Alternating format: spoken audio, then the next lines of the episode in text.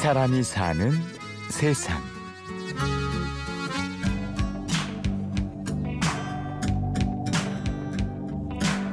구십 년대 대학을 다녔던 사람들이 있습니다. 구십 년대에 태어난 사람들도 있는데요. 이십여 년의 차이를 두고 두 세대가 만나서 즐겁고 의미 있는 일을 시작했습니다. 지난 이천십삼 년부터 시작된 오미리 프로젝트입니다. 한 십여 년 전부터 이런 그 보육원이랑 연계해서 아이들을 계속 만나고 하는 활동을 하시던 분들이 계셨어요. 그분들이 지금 그때는 저희처럼 대학생이던 시절이시죠. 그때 활동을 하시던 분들이 아이들에게 그 방학 시간을 활용할 수 있는 시간을 만들어주고 싶다는 생각에 이런 활동을 생각을 해내셨고, 그래서 어떤 방학 때는 수학이랑 뭐 국어를 할 때도 있고, 이번 같은 경우는 국어랑 영어를 하고 있어요. 십여 년 전 대학생이었던 이들은 이제 각자 일이 있기 때문에 직접 가르칠 여건이 되지 않는데요.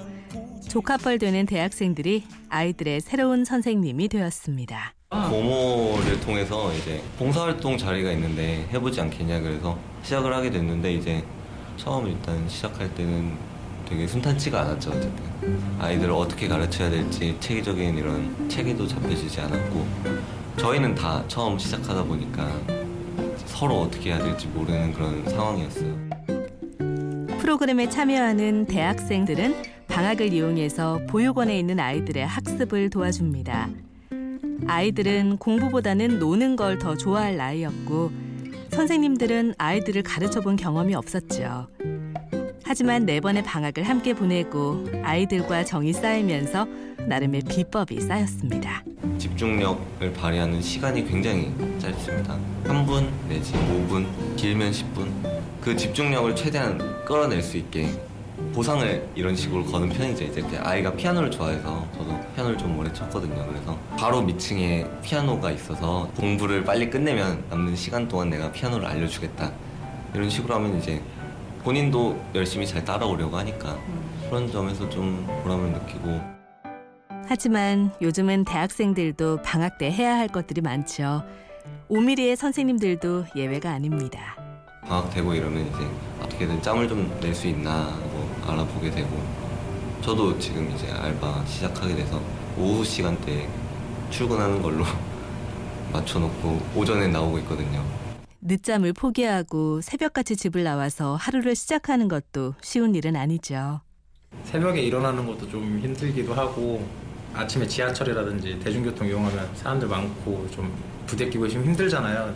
근데 또 막상 이제 지하철 이제 역에서 딱 나와서 해 이제 지하철을 들어갈 때는 깜깜한데 나올 때는 이제 밝아 있어요, 세상이.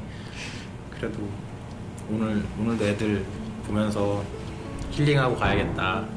사회복지를 공부하고 있는 맹성준 선생님은 이번에 처음 아이들을 만났습니다.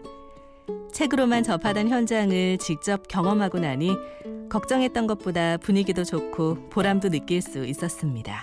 저 같은 경우에는 사실 아이들한테 어떻게 맞춰줘야 되나 그게 사실 걱정도 많이 됐는데, 그래도 첫날에 이제 숙제를 내줬는데 그 다음날에 채점을 하는데 다 풀어오고 또 다 맞았더라고요.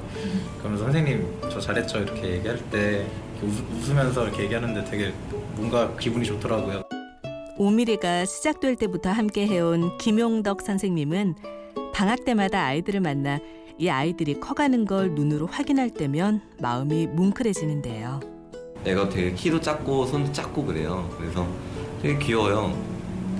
그런 것도 보이고, 애가 공부를 어느 정도 그래도 하고 있구나 하는 것도 보이고, 생각하는 것도 좀 커가고 있구나가 보이니까 기분이 좀 묘하네요. 완전히 거의 사촌 동생처럼 그렇게 좀 보이기도 하고. 십여 년 전 먼저 선생님으로 활동했던 선배들은 여전히 관심을 갖고 여러 가지로 돕고 있는데요. 처음 아이들을 만나서 친해지는 방법을 고민하던 이영지 선생님에게 조언을 해준 것도 선배들이었습니다. 저희 활동을 하면서 그 윗세대 분들께도 조언을 되게 많이 구하는데, 그분들께서 해주신 말씀이 관계였어요. 그냥 언니처럼, 뭐 이모처럼, 그냥 삼촌처럼 가서 친하게 지내면서 뭐 공부도 같이 하면서 그런 관계를 쌓아가는 거지, 뭘 다 주려고 하고 그러지는 그러진 않아도 된다. 오히려 그게 더 나쁠 수도 있다라고 말씀을 하셔서 그때 되게 중요한 얘기라고 생각을 했거든요. 일회성으로 끝나고 마는 것이 아니라 방학 때마다 이어지는 것이 이 프로그램의 특징이다 보니 사람들과의 인연도 계속 이어집니다. 졸업한 애들은 저희가 오미리 활동하는 동안 한 번 정도 막 체험활동처럼 가곤 해요. 이번에도 갈 건데 저희랑 같이 처음에 활동했던 언니들이 지금은 졸업하고 직장 생활을 하시고 그런데 그분들이 그때 다시 오기로 했어요. 월차 내고 막 휴가 내고 온대요. 애들 보고 싶다고. 그래서 같이 또, 또 놀러 가기로 했고. 사람의 머리카락이 이 주 동안 자라는 길이 오 밀리미터. 오미리 프로젝트는 이 주 동안 머리카락이 자라는 길이만큼 함께하는 사람들도 그만큼 성장하길 바라는 마음에서 지은 이름입니다. 좋았던 시절을 추억하는 데서 그치지 않고 초심을 이어가려는 선배들의 마음과 그 뒤를 따르는 후배들의 모습에서 감춰지고 가려져 보이지 않던 희망을 발견합니다. 애들도 오미리 활동하는 걸 되게 기다리더라고요. 기다린다는 말이 되게 감동적이에요. 우리를, 나를 기다린다는 게. 그래서 뭐 서로 기다리면서 방학 동안 앞으로도 애들 계속 보고 싶어요. 애들. 또 이제 들어오는 어린아이들이 있으면 가르치고 또 다음 사람들이 이어받고 계속적으로 이 프로그램이 이어갔으면 하는 바람입니다. 이 사람이 사는 세상. 취재 구성의 홍지은, 아나운서 류수민이었습니다. 고맙습니다.